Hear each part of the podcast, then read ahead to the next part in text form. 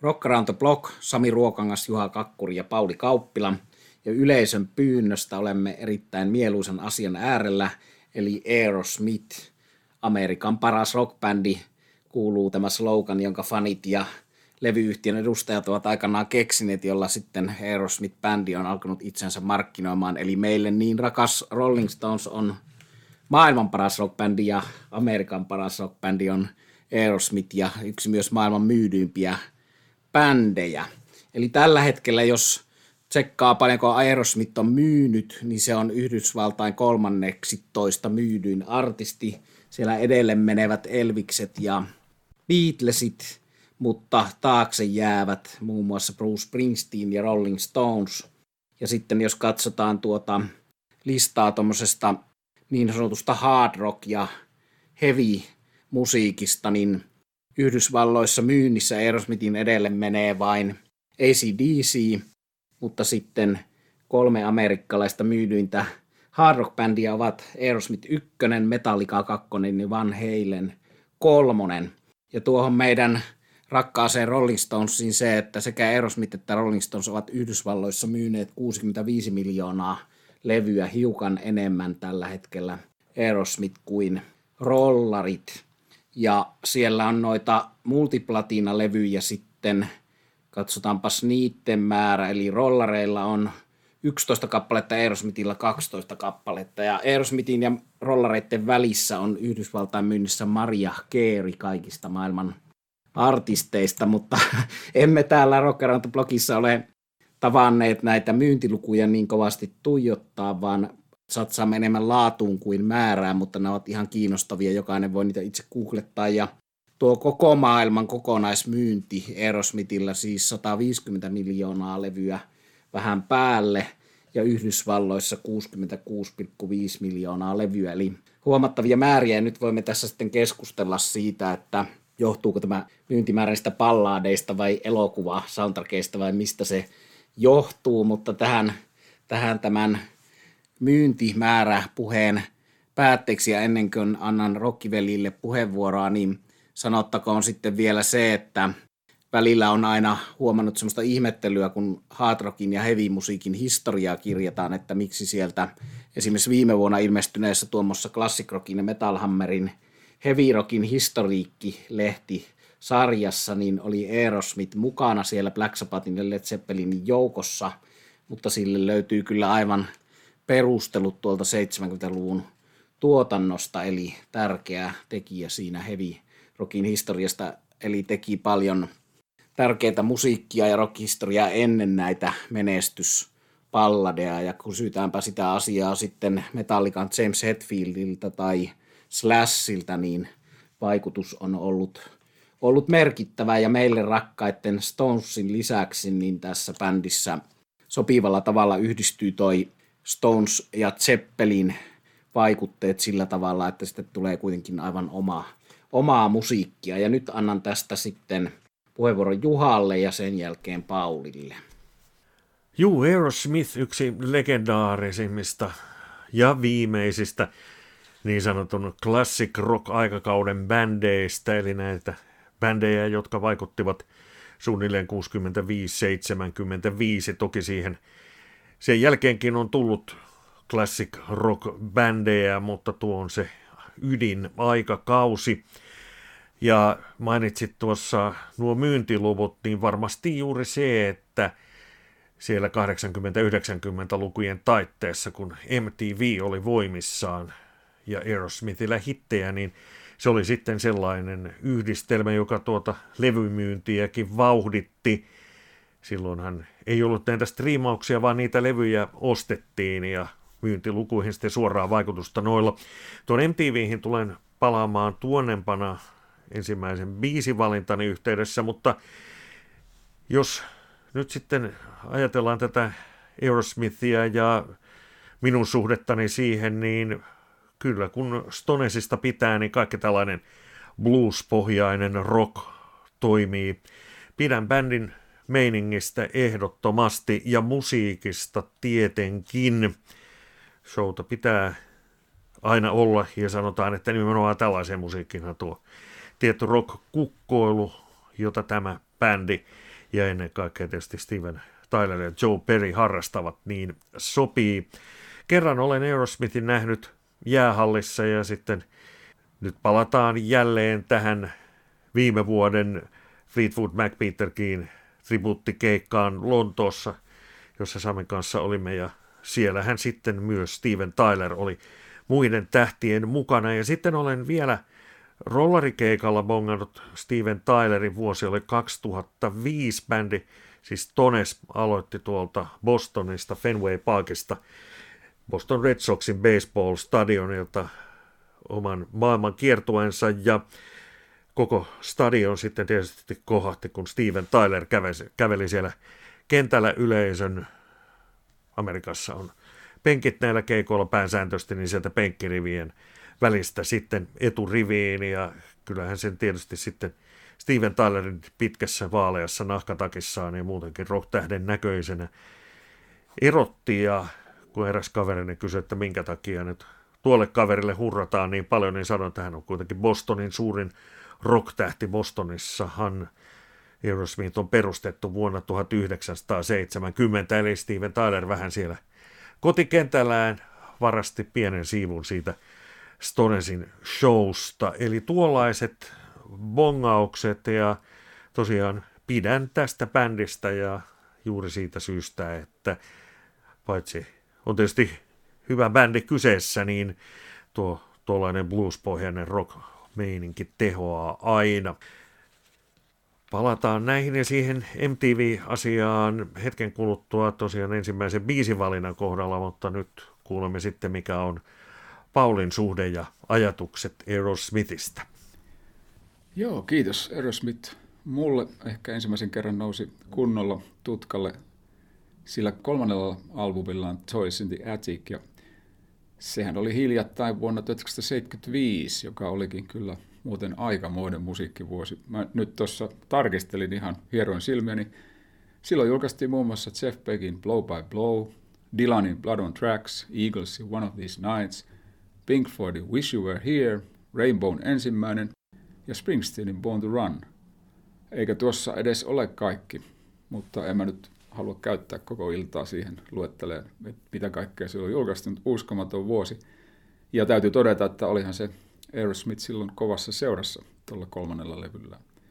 Vuodesta 1975 täytyy mainita vielä etenkin näin vapun läheisyydessä, kun tätä äänitämme, että meille jonkun verran tuttu laulu- ja soitinyhtiö Rolling Stones esitti populaarikappaleensa Brown Sugar rekan lavalta silloisen vuoden vapun päivänä – New Yorkin viidennellä avenulla. Ja se oli siinä mielessä merkittävä tapahtuma, että ekan kerran bändissä esiintyi julkisesti kitaristina eräs Ron Wood. Mutta tässä oli nyt mun pakollinen Rolling Stones-referenssi tältä illalta. Palataan ilmaseppiin. Henkilökohtaisesti pankin räjäytti kyllä sitten vuonna 1993 julkaistu Get a Grip-albumi. Se on varmaankin tähän Aerosmithin jo mainittuun loistavan kaupallisen menestykseen liittyen yksi sen suurimpia, ellei suurin yksittäinen levy menestys. Ja sehän oli se levy, joka löi tosi hyvin myös tällä Pohjolassa läpi. Mä muistan hyvin, mulla oli siihen aikaan itselläni kovia paineita työelämässä ja jotenkin tämän albumin nämä ensimmäiset avausraidat oli kyllä sellaiset, niitä tuli silloin paljon jauhettua vapaa-ajalla. Hän uskomattoman energisiä ja, ja tuota, palaan niihin tuossa valintojen yhteydessä. Albumin nimipiisi on pelkästään loistava, mutta mun henkilökohtainen suosikki on sitä edeltävä kappale, josta sitten tosiaan hieman myöhemmin noiden valintojen yhteydessä. Toinen Aerosmith-albumi, joka on ollut ja on edelleenkin mulla silloin tällöin niin sanotusti levylautasella, on toi Permanent Vacation, joka oli siis 1987 tehty. Sillä on samanlainen historia kuin tuolla Get Creepillä, että siinä on todella paljon hittejä, niin kuin Dude Looks Like a Lady ja Ragdoll – esimerkiksi. Ja se oli ehkä siinä mielessä merkittävä albumi, että Aerosmith on käyttänyt usein noissa biisitekoprosesseissa ulkopuolisia, bändin ulkopuolisia tekijöitä, ja se kokeilu alkoi tuossa Permanent Vacationilla. Siinä tuli mukaan merkittävä yhteistyökumppani Jim Wallens, joka on itse asiassa Brian Adamsin biisitekokumppani, ja hän on siis tehnyt aika paljon biisejä monille tunnetuille artisteille, ja skaalaa löytyy Carly Simonista Ossi Osborneen. Tosi monipuolinen kaveri. Ja, ja tuota, jostain syystä näissä mun molemmissa biisivalinnoissa juuri Valens on ollut se kolmas pyörä Steven Tylerin ja Joe Perryn lisäksi. Ja koska mä oon nyt saanut tässä epäilyttävän paljon radioaikaa, niin täytyy vielä lopuksi harmitella, että jos meille tässä normaalia maailman aikaa, niin olisin tuossa parin kuukauden sisällä lentämässä Lissabonin seuraamaan Aerosmithin keikkaa, jossa olisi lämmettiläinen ollut Rival Sons, mutta niin kuin me tiedetään, se ei ole mahdollista. Konsertti ja liput siirtyy ensi vuodelle, että eipä tässä voi muuta kuin toivoa, että olisi silloin vielä hengissä ja matkustus mahdollista, eli yhteistä Aerosmith-tulevaisuutta odotellessa. Kyllä vaan toivotaan, että vielä 22 Aerosmith toimii. Rival Sons epäilemättä vielä todennäköisyydellä toimii silloin, mutta mulla on sitten tuon Paulin kanssa samaan kiertoen ja Paulin innostamana tälle kiertoille ostettu, mutta kylläkin Prahaan lippu sitten heinäkuun alkuun. Se oli ajankohdaisesti parempi, mutta se on siirtynyt sinne ja just tuossa lentoja peruuttelin tällä viikolla.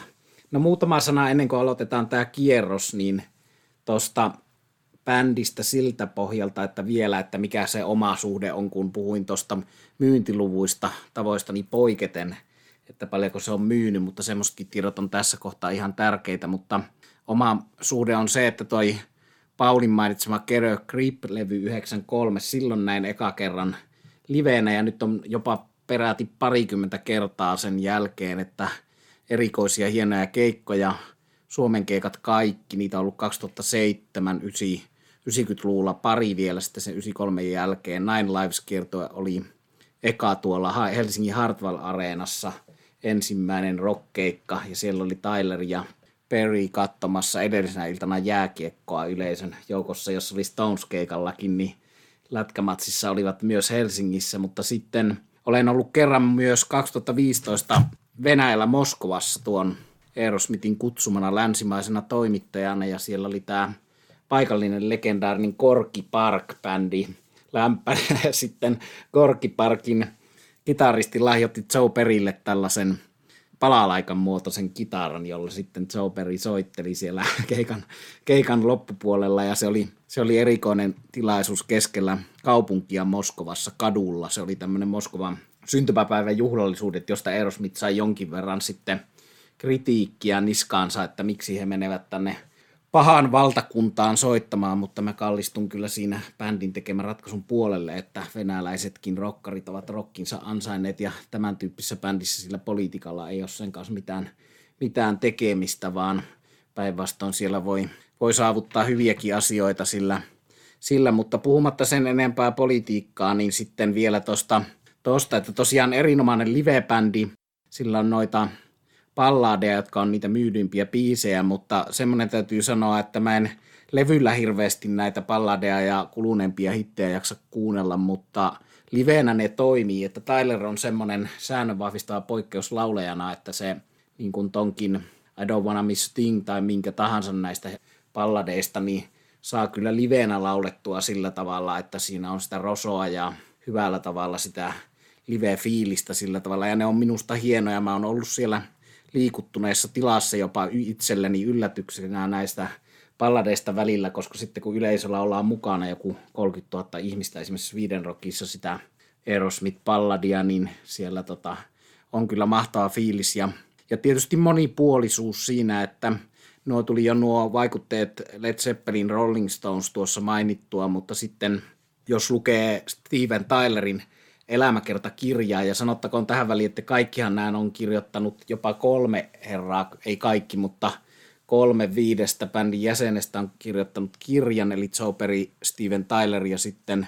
rumpali Joey Kramer on kirjoittanut elämäkerrat ja sitten tietysti Aerosmithista on kirjoitettu ihan hyviä koko bändin tarinakirjoja. Mutta jos lukee Tylerin kirjaa, niin siellä hän hienosti nostaa esille tällaisia – artisteja, jotka itseäni kovasti miellytti, että kun me ollaan aika tällainen äijäkeskeisiä näissä jutuissamme, niin Tyler nostaa sinne Jimi Hendrixin ja Stonesin rinnalle tärkeinä vaikutteina muun muassa Janis Joplinin, jonka Piece of My Heart tulkinnasta innostuneena hän on nyt sitten myöhemmin tuolla ekalla soloalbumillaan Tyler jopa levyttänyt sen niin kuin Janis Joplinille kunniaosoituksena, mutta sitten siellä on myös näitä tämmöisiä duvo-bändejä ja tyttöbändejä, esimerkiksi Sangri Laas, joka on Leader of the Back biisistä 60-luvulta tunnettu bändi, niin tällaisten merkitys, ja sehän kyllä kuuluu tuossa Aerosmithin musiikissa, että se on aika rikas yhdistelmä näitä juttuja, ja tietysti sitten siellä on blues,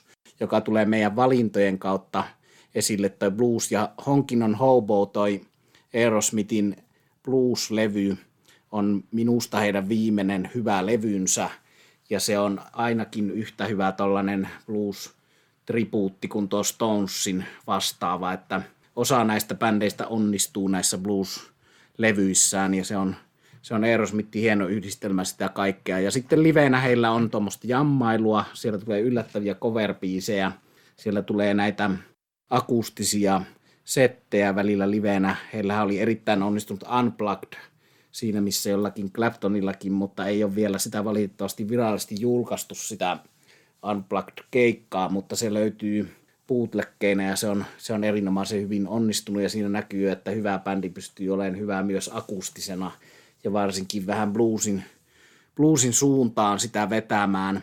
Mutta noista cover niin meille niin rakas ja usein esille putkahteleva Fleetwood Mac ja Peter Green, niin Aerosmith on myös sitä bändiä ja sen perintöä pitänyt säännöllisesti yllä, eli esittää säännöllisesti Fleetwood Macin biisejä livenä ja Sweden Rockin 2017 keikalla, mikä oli yksi parhaita näkemiä, niin näinkin myös vaiheessa yksi parhaita näkemiä niin keikka Aerosmithiltä, niin kaksi peräkkäistä Fleetwood Mac-biisiä tuli siellä ton Joperin laulamana, eli, eli Ovel ja sitten toinen oli Elmore James ja sitten se toka biisi, mutta Ovel tietysti Fleetwood Mackia ja sitten Perry ne laulaa silleen blues-meiningillä, kun ei niin, niin hyvää laulejalle, mutta siellä yllättäen. Ja sillä keikalla tuli myös James Brown ja siellä tuli Mateo Popcorn, joka on harvoin kuultu James Brown-biisi ja se ehkä vielä tämän vaikuteosuuden päätteeksi, että siinä on juuri se, että Heavy-festarilla tai Heavyin keskittyvällä Sweden Rock-festarilla niin soittaa James Brownin funkia sillä tavalla, että se on aivan täyttä funkia eikä mitään eh, sellaista, jossa hard rock-bändi yrittää soittaa funkia, mutta siellä on tietysti sekä Joey Kramerin, joka soitti tällaisessa soul- ja funk-bändeissä ennen Aerosmithia, että sitten rumpalina uransa aloittaneen Tylerin tällainen – mustan musan syke siellä pohjalla, mutta erittäin suuren vaikutuksen teki vielä 17 tuommoinen yllättävä James Brown-veto sinne setin loppuun. Eli jammailua, yllättäviä käänteitä vaihtavat myös kiitettävän paljon settilistaa, eli siellä vaihtuu ne biisit ja välillä tulee akustista settiä ja välillä tulee Fleetwood Mac-coveria. Mutta sitten tämän taustakartoituksen jälkeen siirrymme näihin meidän valitsemiin suosikkibiiseihin tai näytteisiin siitä, mitä meidän mielestä hyvä Aerosmith on, ja aloitetaan Juhan valinnoilla. Ja sieltä MTV-aikakaudelta on tämä kappale, ennen kuin puhun siitä enemmän, niin puhuit tuosta MTV Unpluggedista.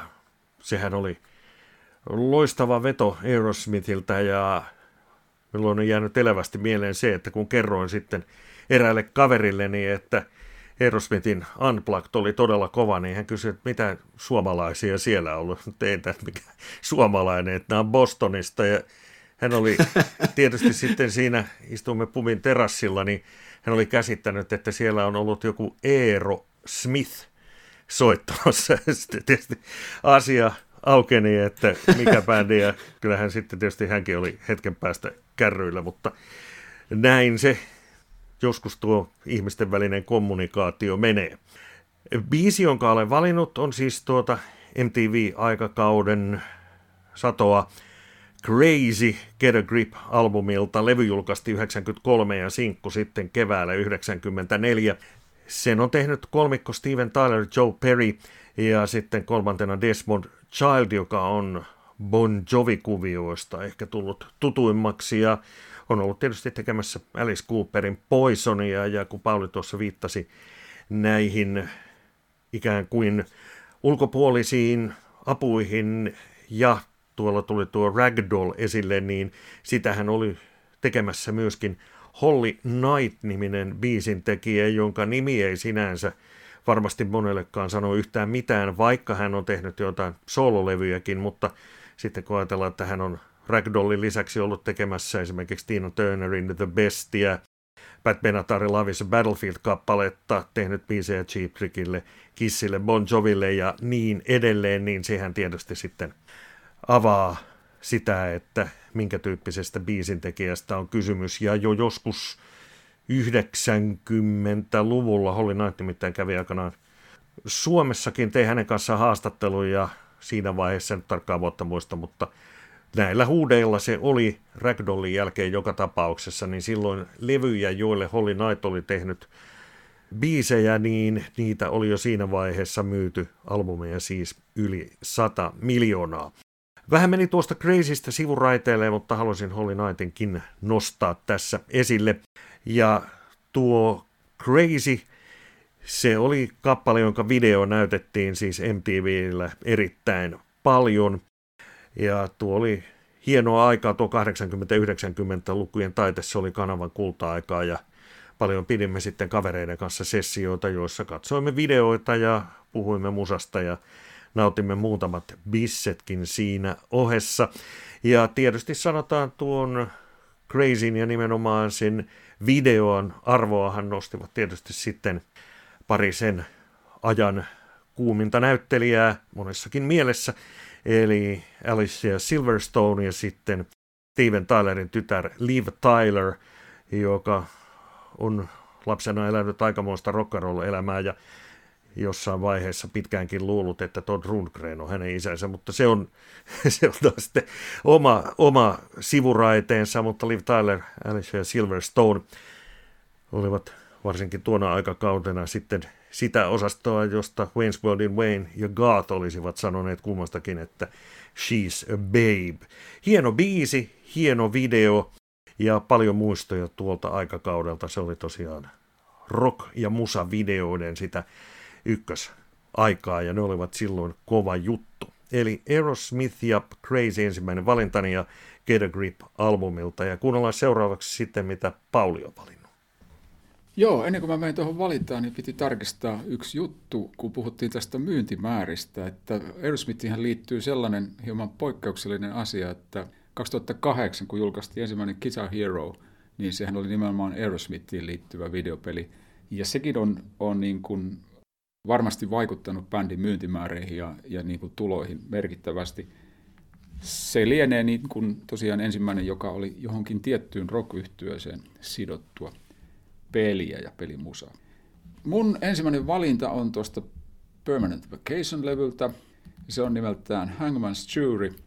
Kuten sanottu, tuo koko albumi on loistava ja siitä nyt olisi voinut valita vaikka minkä ja tunnetumpiakin hittejä, mutta koska tässä ohjelmapäällikkömme Ruokangas on antanut vapauden kertoa biiseistä täysin omalta fiilispohjalta, niin olen sitten päättynyt kappaleeseen, jota itse asiassa varsin usein tulee kuunneltua kuin sillä tuulella, huomattavasti useammin kuin noita hittejä.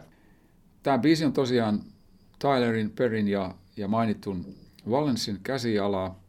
Ja tässä kyllä tulee todella hienosti esille nämä blues-vaikutteet myös. Mä tykkään tosi paljon tuon alun blues-referensseistä, jotka syntyy siitä akustisesta kitarasta ja huuliharpusta.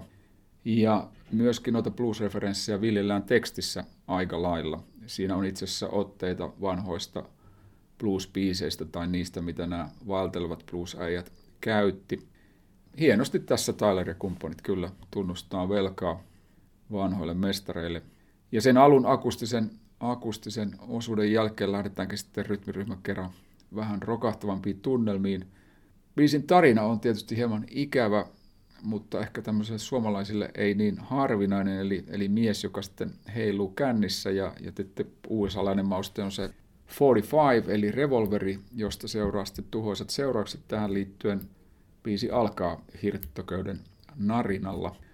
Aikamoinen keitos ja ehdottomasti yksi bändin parhaita levyjä, parhaita biisejä ja parha, yhdellä parhaalta albumilta. En, en mä oikeastaan tästä osaa syvänluotaavampaa sanoa. Seuraavassa valinnassa otan kyllä mukaan hieman yhteiskuntakritiikkiä, mutta jääkää odottamaan.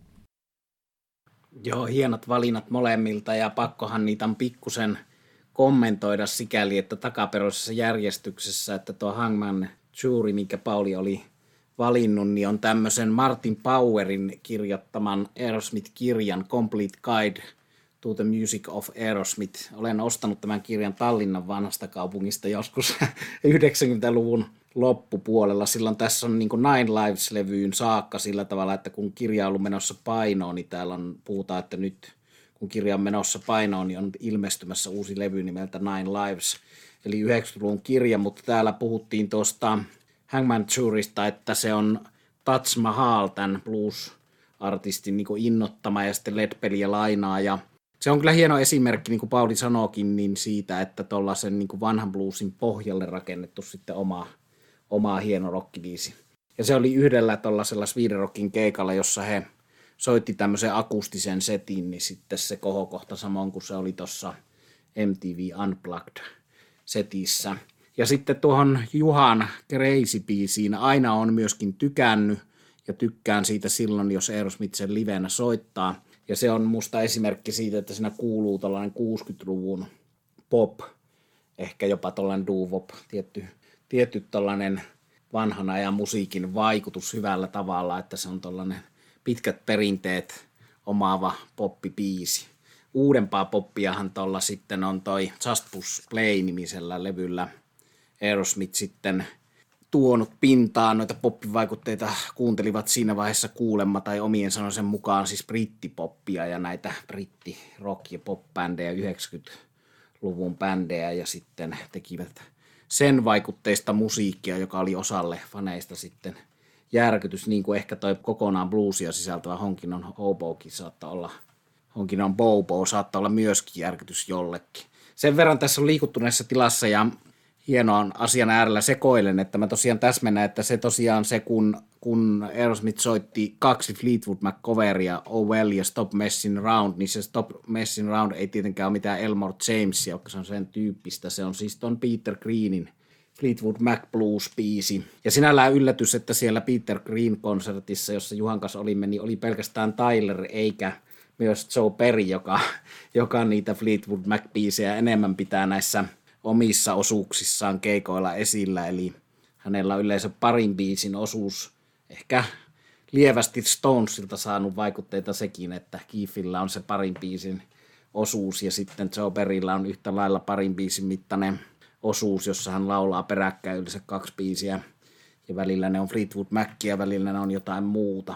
No Fleetwood Macista päästään mun valintaani, joka on vuodelta 76 Rocks-albumin joka aina välillä on mulle se paras Aerosmithin albumi, niin sieltä kolmas raita Rats in the Cellar, erinomaisen kovaa tykitystä ja juurikin sitä musiikkia, jonka ansiosta tätä bändiä pidetään myös hard rock ja hevin kulmakivenä ja kehittäjänä, eli siinä tulee nopealla tempolla hyvät riffit ja sitten tuommoinen call and response laulu tyyli, jossa Tyler vastailee itselleen ja siellä kuuluu poliisiauton sireenit ja siellä lauletaan rotista kellarissa, mutta myös tuommoisesta niin New Yorkin alamaailman tunnelmista ja pennusta asti ollut minulle tosi rakas ja vaikuttava biisi. Koko toi Rocks-albumi tietysti on, siinä ei yhtään huonoa biisiä ole. Mulla vaihtelee se, että onko milloin paras Aerosmith-albumi on heidän ensimmäinen albumi tai sitten se on kolmas albumi, eli toisin tämä Attic, tai sitten se on tämä neljäs albumi Rocks,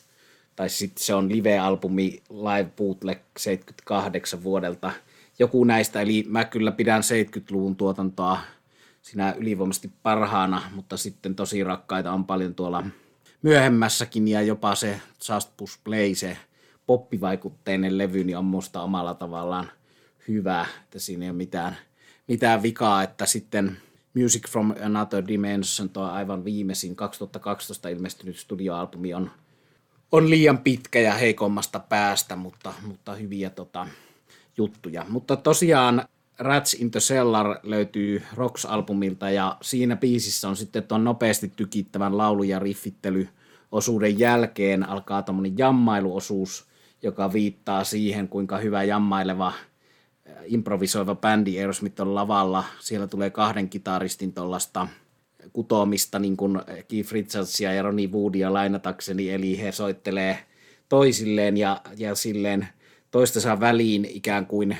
hyvällä tavalla, että ei kuulija välttämättä tiedä, että onko tämä solo-kitara nyt Joe Perry vai Brad Whitford, että lahjakkaita kitaristeja, kovia soittajia kumpikin. Ja tässä yhteydessä mä haluan oikeastaan nostaa sen asian esille, että kun me rockihistoriaa käsitellään, niin usein puhutaan näistä, että Chuck Berry, Jimi Hendrix, Eddie Van Halen, ne tärkeimmät kitaristit, kehittäjät, jotka on uudistanut, mutta sitten täytyisi muistaa myös nämä tällaiset parivaljakot, eli kuten Joe Perry, Brad Whitford ja vaikka esimerkiksi Metallican kitaristit tai useiden tämmöisten bändien, jossa on kaksi kitaristia, joiden yhteinen soitto luo sen, sen kovan jutuon, joka on sitten monesti meille kuulijoille yhtä arvokas kuin yhden tällaisen virtuoosin soittelu. Eli on näitä kitaristeja, joita ei kannata toisistaan erottaa, olipa se Ronnie Wood ja Keith, tai Joe Perry ja Brad Whitford, tai sitten jossakin Judas Priestissä tai, tai Iron Maidenissä, eli, eli näitä parivaljakoita tai Teen Lisissä, niin kannattaisi ehkä välillä tarkastella sitten isommassakin merkityksessä. Jossakin Guitar Player-lehdessä joku sanoi aikanaan, että, että tuota yksi maailman vaikut, eniten vaikuttaneista kitaristeista on Metallikan kaksikko, eli ei yksi, ei yksi ihminen, ja se on tietysti totta siinä, että olipa heidän teknisestä taidosta mitä mieltä vaan, mutta jos aletaan miettiä, että moniko pikkupoika on alkanut soittamaan niiden kahden kitaristin takia sitten kitaraa kotonaan, niin se on aika suuri se vaikutus. Ja tuo, kun Pauli otti tuon Guitar Hero-pelin esille, niin sitä on minäkin aikanaan ostanut sen tuoreeltaan ja Aapopojan kanssa pelattu. Ja sitä peliä täytyy sen verran kehua, että se oli erinomaisen hyvin tehty. Ja siinä oli myös sitten muita bändejä, eli sinne oli Aerosmith valinnut sitten esimerkiksi New York Dollsin ja The Classin ja tämmöisiä bändejä, mitkä minusta hienosti myös opetti sitten hittien kautta teinille, joka löytää hittien kautta bändin ja alkaa sitä peliä pelaamaan, niin sitten tai tämmöinenkin The Class tai New York Dolls liittyy jotenkin tähän Aerosmithiin ja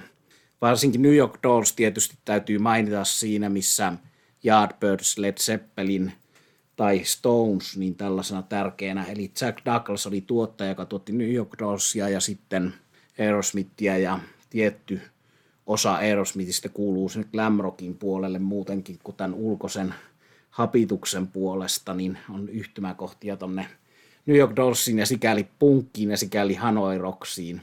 Eli moni puolinen bändi sikäli, että näitä yhtymäkohtia löytyy, löytyy yhteen jos toiseen suuntaan. Mutta tässä kohtaa sanon, että kuunnelkaa Rocks-albumi ja Rats in the Cellar ja mennään tuohon Juhan kakkosvalintaan. Tosin mä sanon sen vielä, että, että tuota Rats in the Cellar biisin nimestä on Rat-niminen kahdella teellä kirjoitetaan Rotta Rat, niin amerikkalainen hard rock bändi ottanut nimensä. Ja yksi, yksi juttu, mistä mä oon 80-luvun alussa löytänyt Aerosmithin, on se, että ulkomaalaisissa, ruotsalaisissa ja englantilaisissa ja saksalaisissa rock-lehdissä tämä rat yhtyeen haastatteluissa kovasti ennen kuin Aerosmith oli tehnyt mitään comebackia siinä 80-luvun alussa, niin, niin tota, puhuvat tästä bändistä, että tämä on, tää on tärkeä, tärkeä tekijä, eli Rat-nimistä bändiä on kiittäminen siitä, että minä löysin itse Aerosmithin, mutta nyt sitten puheenvuoro Juhan kakkosvalintaan. Jos menit lopussa hieman, ei nyt sivuraiteille, mutta vähän sinne päin, niin minäkin olen hetken siellä ja tulen sitten ikään kuin tähän perusasiaan. Kun mainitsit näitä kitaristikaksikkoja, niin mieleeni tuli myös sellainen parivalikko kuin John Lennon ja George Harrison. Ja olen usein miettinyt sitä, että itse asiassa edellä mainittuja sekä sitten Beatle-basisti Paul McCartneya, niin hyvin harvoin heitä ajatellaan näiden soittamiensa soittimien kautta, vaan he ovat John ja George ja Paul ja puhutaan Lennon McCartney kaksikosta ja niin edelleen. Että oikeastaan ainoa tästä Fab Fourista, joka yhdistetään siihen omaan soittimeensa, on Ringo. Hänestä tulee mieleen rummut, mutta tuo Lennon Harrison kaksikkokin, niin aika hyviä kitarajuttuja sieltäkin löytyy ja yhteen soittoa. Se sivuraiteesta nyt taas tältä erää ja nyt siihen varsinaiseen toiseen biisivalintaan. Yllätys, yllätys vuodelta 75, eli ihan tuota niin sanottua classic rockin kulta-aikaa, Sweet Emotion, Toys in the Attic-albumilta. Loistava biisi, loistava albumi, klassikkoja molemmat ja tuolta albumilta löytyy myös sitten esimerkiksi Walk This Way, joka 80-luvulla 86 heräsi sitten Run DMCin kanssa yhteistyössä tehtynä versiona suureen maineeseen ja hitiksi ja oli sitten siellä aiemmin mainitulla MTVllä erittäin soitettu ja näytetty video, joka sitten tietysti tuota ikään kuin tietyssä mielessä Aerosmithin comebackia aikanaan vaikutti. Mutta tuohon takaisin tuohon Sweet Emotion kappaleeseen olen aina pitänyt siitä ja mielestäni siinä kappaleessa on hieno se, miten se on rakennettu, että se ikään kuin kasvaa siinä matkan varrella ja saa lisää potkua. Todella loistava biisi, yksi rockhistorian suurista klassikoista. Sweet Emotion toisin The Attic-albumilta ja siltä legendaariselta vuodelta 1975. Ja saapas nähdä sitten, minkä vuoden kappaleessa liikutaan Paulin seuraavassa valinnassa. No sitten hypätään vuoteen 1993, jos nyt oikein muistan tämän julkaisuvuoden Get a Grip-albumille, ja sieltä tämmöinen kappale kuin Eat the Rich, joka on siis tämäkin Tylerin, Perin ja Wallansen käsialaa. Tämä oli kyllä mulle siis aikoinaan ihan hillitön. Mä varmaan kuuntelin tauotta joka ilta ja, ja silloinen tyttöystäväni, nykyinen vaimoni, kärsi mukana, mutta tiesipähän sitä mitä sai pitemmällä tähtäimellä – Tämä biisi on albumin tämmöisen lyhyen intro räppiavauksen jälkeen se varsinainen avausraita. Ja siinä on aivan hieno keksintö tämmöinen, jonka esitän nyt tämän rummutuksen, eli se menee näin, takata, takata, ta, useampaan kertaan, kunnes tuota, tulee semmoinen todella tarttuva kitarariffi mukaan. Tyler laulaa hienosti ja, ja kappaleen teksti on tietysti erikoinen. En ole ihan varma, mitä Tyler on tässä ajattanut takaa, mutta mulla on jotenkin sellainen kutina itselleni, että tämä ehkä kertoo Tylerin ja, ja biisin tekijöiden kyllästymisestä rikkaisiin siipeilijöihin, joita aina tuommoisen menestyneen bändin ja taloudellisesti menestyneen bändin ympärillä liikkuu.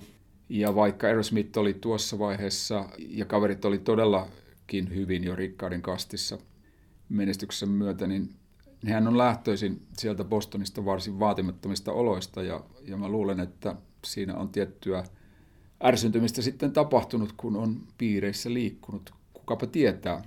Joka tapauksessa teksti on hauska ja ehkä se nyt ei kuitenkaan ihan suoraan kannibalismiin kehoita, vaikka sen voisi tyhmempi niinkin kuvitella. Eikä sillä tietysti niin kuin taloudellista eriarvoisuusongelmaa ratkaistakaan. Mä oon useinkin näissä lähetyksissä puhunut siitä, että rock and roll on viihdettä, se on erityisesti viihdettä, mutta se ei tietysti ole mikään syy tässä on erityisesti vain viihdettä, mutta se nyt ei ole mikään syy, miksi rokkari ei saisi jotain asiallista esiin tuoda, ja niin on tietysti tehty maailman sivu. Sattui silmään tämmöinen juttu, että itse asiassa viime viikolla oli Helsingin yliopistossa luentosarjan osana yhdysvaltalainen Branko Milanovic, joka on siis nimenomaan eriarvoisuustutkija, ja hän on todennut tutkimuksessa perusteella, että on siis täysin yhteneväinen linja sen suhteen, että miten paljon ihmisten tai perheiden tulot kasvaa, niin vastaavasti kasvaa nämä kasvihuonepäästöt. Eli jos tulot kasvaa 10 prosenttia, niin, niin kasvaa päästötkin. Ja hän on tunnettu siitä, että hän on ehdottanut erillistä kulutusveroa rikkaille. Tässä nyt väistämättä sitten tulee mieleen, että jo vuonna 1993 Steven Tyler näki tämän ongelman ja esitti hieman, hieman toisenlaista ratkaisua, jota emme nyt ehkä kuitenkaan halua nähdä. Joka tapauksessa a Gripin albumilta loistava, loistava Eat the Rich. Ja hyvät ihmiset, kun kuuntelette sitä, niin sitä pitää kuunnella lujaa. Meikäläisen toinen ja viimeinen valinta on vuodelta 78 ja se on kappale The Chip Away the Stone. Ja erikoinen kappale siinä mielessä, että se on studiobiisi, joka julkaistiin singlenä ja promotoi tuota live-albumia 78 Live Bootleg – albumia. Ja on pennusta asti tykännyt tästä biisistä. Se on siis tuolla 78 vuoden live-albumilla liveenä, tämä the Stone, mutta sitten se on tuommoisella Games-nimisellä Aerosmith-kokoelmalla myös tämä studioversio, josta mä löysin sen 88 muistaakseni, luulen, että se on ollut vuonna 1988, kun mä olen sen studioversio eka kerran kuullut. Mutta siis silloin 78 julkaistiin single, jossa oli tämä biisi sekä live- että studioversiona, ja se sinkku mainosti live-albumia. No sitten tässä kappaleessa on myös se, että paitsi että se on Rolling Stones pastissi, voisi sanoa niin kuin klassisen musiikin säveltäjä Stravinsky on sanonut, että hyvät säveltäjät eivät lainaa, vaan he varastavat, niin tämä on hyvin lähellä Stonesia, ehkä lähimpänä koko Aerosmithin levytetystä tuotannosta, ja siinä tämän Stonesin maisuuden, josta mä oon tosiaan teinistä asti tykännyt valtavasti, niin sen Stones-maisuuden lisäksi tässä erikoinen asia tässä kappaleessa on se, että se on jo 78 siis ulkopuolisen henkilön tekemä Aerosmithille Ritsi Supa, eli tämä ulkopuolisten säveltäjien käyttö alkoi, hän oli säännönvahvistava poikkeus, eli silloin oli jo ulkopuolinen, mutta hän oli silleen erikoinen tyyppi, että hän oli näitä bändin kavereita, joka oli myös eri lähteiden mukaan hetken aikaa Aerosmithin kitaristi, eli Ritsi Supa silloin, kun Perri häipyi tästä bändistä hetkeksi pois, ja sitten tuli Rockin a Hard Place yksi albumi, jossa ei soita Joe Perry eikä, eikä Brad Whitford. Tämä Ritsi Supa, jos sitä googletatte, niin on tehnyt biisejä myös Johnny Winterille ja sitten yhden tämän Bon Jovin kitaristi Ritsi Samporan levyn lähes kaikki biisit. Ja niinkin myöhään vielä, kun tuossa 93 ja 97 toi Amazing, joka on toinen näistä, Juhalla oli toi Crazy, niin sitten on tämä videohitti Amazing, niin sen yksi tekijä on tämä sama Ritsi Supa, ja sitten se on tehnyt myöskin tämän Pink-nimisen biisin, ja sitten se on tehnyt Pink-nimiselle artistille biisin Mystery, jossa laulaa Steven Tyler. Eli tämmöisiä kytkyjä on. No sitten tässä on myös semmoinen ulkomusiikillinen kytky, joka kerrottakoon tässä, koska näitä Perry Tyler kaksikkoa Toxic Twins nimelläkin on kutsuttu ja tiedetään nämä päihdeongelmat, niin tämä Ritsi Supa on nyt ollut 21, 2021 vuonna 27 vuotta raittiina ja hän pyörittää tuollaista päihdekeskusta, jossa addikteja, huume- ja alkoholiin riippuvaisia vierotetaan musiikin avulla. Ja jos menee sen Ritsi Supaa googlettaa ja menee sinne hänen keskuksen sivuille, niin siellä on kukaapa muu kuin Steven Tyler – kuvissa esiintymässä tämän Ritsi Supan kanssa siellä päihdeklinikan asiakkaille. Eli tiettävästi Steven Tylerin raittius ei ole kestänyt 27 vuotta vielä, mutta hän on kuitenkin tämän entisen jo 78 biisin tekokaverinsa kanssa siellä toiminnassa mukana. Väliaika tietona, että se on totta, mitä sanoit, mutta viimeisin rundi raittiin on kestänyt 10 vuotta. Okei, okay se kerrotaan jossakin. No, me voimme, voimme tota, uskoa täällä uskomatta sen, mutta... Tota, se, mehän mutta, emme tiedä oikeasti. niin, niin, niin, kyllä. Kenkää ottaa kantaa suuntaan enkä toiseen. Toivon mukaan kaikki on, on siinä suhteessa hyvin, mutta siis tämmöistä toimintaa Ritsi Supa ja tosiaan kappale on Chip Away the Stone, jossa sitten vielä tämä ympyrä sulkeutuu sillä tavalla hienosti, että tämän – Stones-maisen riffittelyn ja pianon, siinä on piano keskeisenä elementtinä, niin tämän kappaleen on sitten levyttänyt Humble Pie yhtyä Steve Marriott ja kumppanit juuri ennen Steve Marriottin menehtymistä 80-luvulla, eli siinä on niin kuin Aerosmithin idolit levyttäneet Aerosmithin biisin, eli jännittävä kierros. Ja siinä missä Humble Pie, niin mä haluan vielä mainita noista mitä Aerosmith on hienosti nostanut näitä omia suosikkejaan.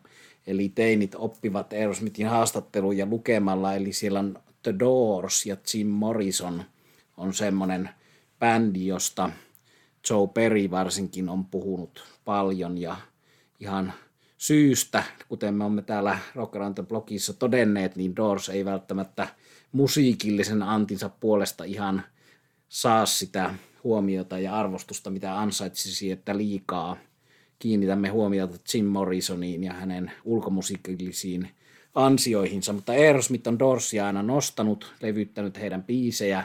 Bootleg-versiolta löytyy paljonkin toistaiseksi virallisesti julkaisematonta Doors koverointia. Ja vielä yksi itselle rakas bändi, The Pretty Things, josta Aerosmith on puhunut, ja se saattaa olla myös vaikuttanut siihen, että minä olen alkanut aikanaan tutustumaan tarkemmin tähän Pretty Thingsiin, eli Steven Tyler on useaan otteeseen puhunut siitä, että Keith Moon myöskin oli tällainen artisti, joka, joka ei vain lainannut, vaan varasti, eli oli olemassa herra nimeltä Vivian Prince, joka oli siis Pretty Thingsin alkuperäinen rumpali, joka oli tällainen riehuva, pitkätukkainen hahmo, jolta tämä Keith Moon sitten – oman sounsa pitkälti varasti. Ja siitä löytyy todistusaineistoa, että aina joku saa jostakin sen, jos Jimi Hendrix sai tuolta Pete Townsendilta sen vahvistinten kaatelemisen ja hajottamisen ja kitaran polttamisen, niin Keith Moon sai sen myöskin täältä bändistä Pretty Things, mutta myös Pretty Things musiikillisesti sitten on Aerosmithin yksi suosikki. Mutta Chip Away the Stone eikä haittaa, että se kuulostaa rollareilta, se kuulostaa siltä hyvällä tavalla. Ja pakko on ehkä sitten sanoa Rolling Stones yhteydestä vielä se, että, että Steven Tyler on puhunut tietysti Mick Jaggerista useaan otteeseen siitä, että kuinka hän pienenä jumaloi Mick Jaggeria ja kuvitteli olevansa Mick Jaggerin veli, koska oli yhdennäköisyyttä ja, ja se kertoi koulussa kavereille olevansa Mick Jaggerin veli, mutta sitten kun Aerosmith löi läpi, niin häntä jotenkin hävetti tämä yhteys Mick Jaggeriin ja hän kielsi useiden vuosien ajan sen, että olisi juurikaan saanut vaikutteita Mick Jaggerilta ja sanoi, että hän on yhtä lailla saanut vaikutteita New York Dollsin David Johansenilta, joka myöskin on vastaavallainen Jagger-kopio kuin Tylerkin, että nämä on rinnakkain kaksi Jacker-kopiota, mutta tota, joutui kieltämään jossain vaiheessa tämän, tämän arvostuksensa Jackeria kohtaan, mutta sitten nyt jo vuosikymmenet hän on sen, sen myöntänyt, että Stones on se, se tärkein näiden blues, blues-juttujen rinnalla, mutta turhapa näitä sen enempää vertailla, vaikka aloitettiin tuolla, että Yhdysvalloissa tällä hetkellä Aerosmith on enemmän levyjä myynyt kuin rollarit, uskomatonta, mutta totta. Mutta tällainen rakas bändi ja toivotaan tosiaan, että niin vielä hienosti kävisi, että nähtäisiin vielä kerran liveenä tämä bändi, koska ne livejammailut on tosiaan se todellinen, todellinen suola. Ja nythän tässä on ihan lähiaikoina ilmestymässä tosiaan se meille se Peter Green konsertin viimevuotisen taltiointi, jossa Steven Tyler sitten esittää ton Peter Greenin Rattlesnake Shake biisin siellä tuon Billy Gibbonsin ja, ja Fleetwood Mac-kumppaneiden kanssa. Ja se mulla unohtui sanoa itse asiassa tuossa, kun puhuin tuosta Rats in the Cellar-biisistä, niin se sen biisin loppuosa on kokonaan kopioitu siitä, matkittu tai varastettu siitä Rattlesnake Shakeista, että niitä voi vertailla. Eli Aerosmith on omaan kappaleeseensa Rats in the Cellar ottanut ton jammailuosion suoraan siitä Fleetwood Macin Rattlesnake Shakeista, joka taas on kuulunut Aerosmithin ohjelmistoon koko sen bändin uran ajan. Eli muistaakseni se meni niin, että kun Steven Tyler eka kerran kuuli sillosta Joperin bändiä ennen kuin he yhdessä olivat bändissä, niin se kappale, minkä hän eka kerran kuuli, niin oli juurikin tämä Fleetwood Macin Rattlesnake Shake, eli se on Aerosmithin historiassa merkittävä tästä näiden herrojen ensikohtaamisesta.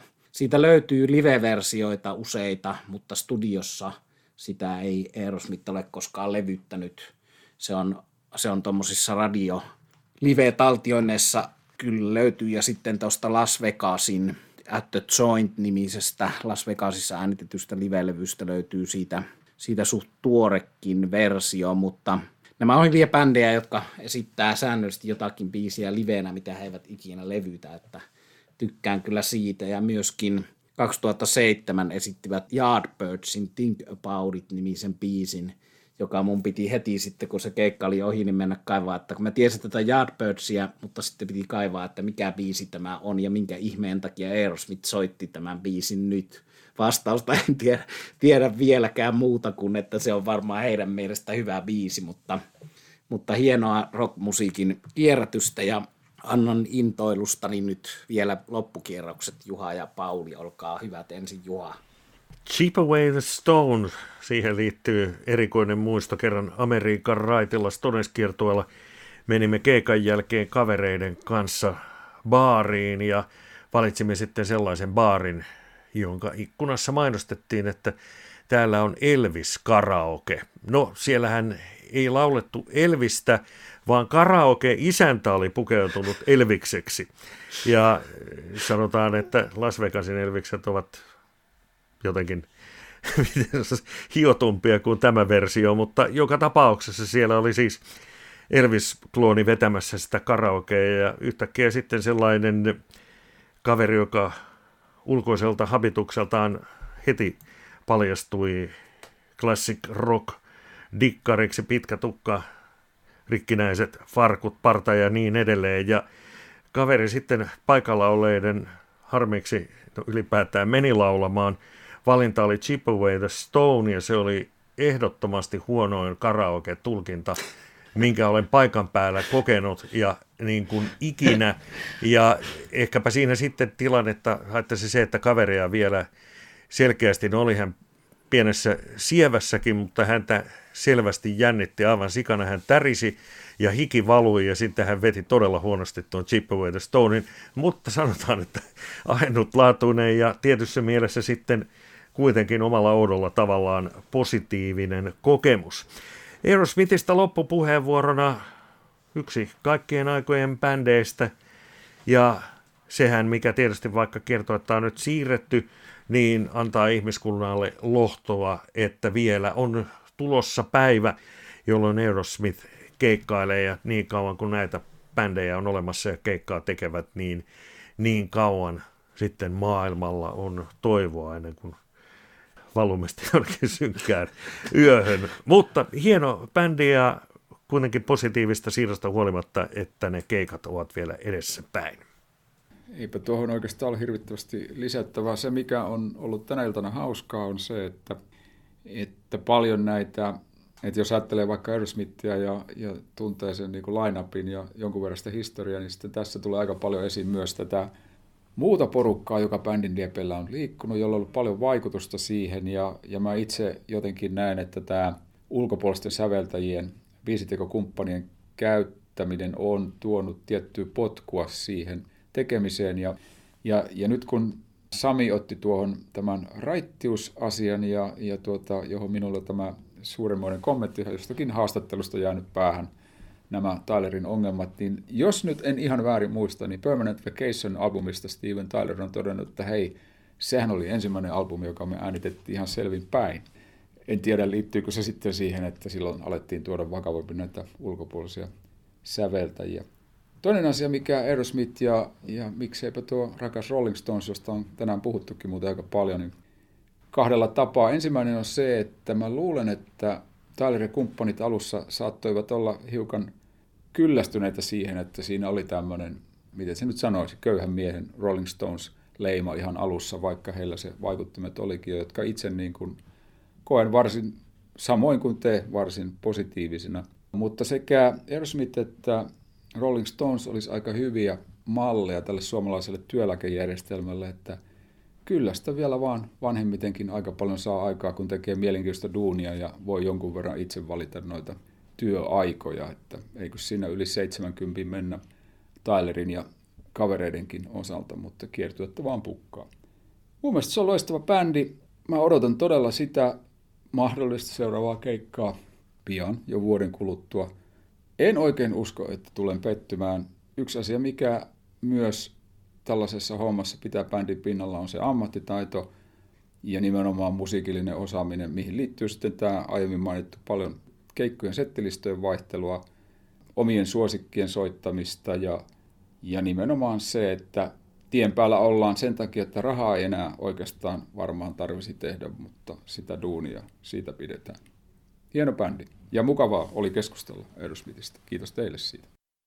Kyllä vaan. Ja tosiaan noita, noita kaikkia eri, eri bändien vaikutteita ja tähän liittyviä bändejä nyt ehkä jonkun mielestä liikaakin, mutta ylpeydellä sitä tässä puhumme, koska se on musta hieno osoitus siitä monipuolisuudesta, että mihin kaikkiin suuntiin tämä vietää juttu tästä Aerosmithistä, että kuitenkin New York Dolls ja sitten The Clash ja nämä mainitut nimet on aika kaukana ja sitten nuo poppi, poppijutut, jotkut Oasis ja nämä britti blörit ja tällaiset pulpit, jotka sitten oli jossakin vaiheessa Aerosmithin vaikutteita siihen Just Push Play-albumille. Eli hieno, hieno bändi, joka on rohkeasti ottanut monesta suunnasta ja tehnyt omanlaistansa jälkeä. Ja hienosti myös tuosta meidän soittolistasta, joka löytyy tämän podcast-jakson yhteydestä, niin tulee se monipuolisuus, että siinä tullaan tosiaan vuodesta 75-90-luvulle ja kuuluu hyvin nämä kaikki tänään käsitellyt asiat. Ja annetaan nyt sitten ihan viimeinen päätös puheenvuoro, tai ei se ole puheenvuoro, vaan nämä tämmöiset rauhoittavat päätössanat tälle Queen yhtyeen, Queen huomioimalle kakkurille tähän vielä. Joo, tätä keskustelua tästä bändistä olisi voinut jatkaa pitempäänkin ja varmaan jossain toisessa yhteydessä se sitten jatkuu, mutta nyt on aika vetäytyä kuuntelemaan levyjä ja pohtimaan sitten tulevien jaksojen aiheita, joten Pauli Kauppila, Sami Ruokangas, Juha Kakkuri pistävät nyt sitten tämän jakson osalta mikrofonit kiinni ja pillit pussiin. Eli tässä tämänkertainen Rock Around the Block podcast. Kiitos kuuntelusta.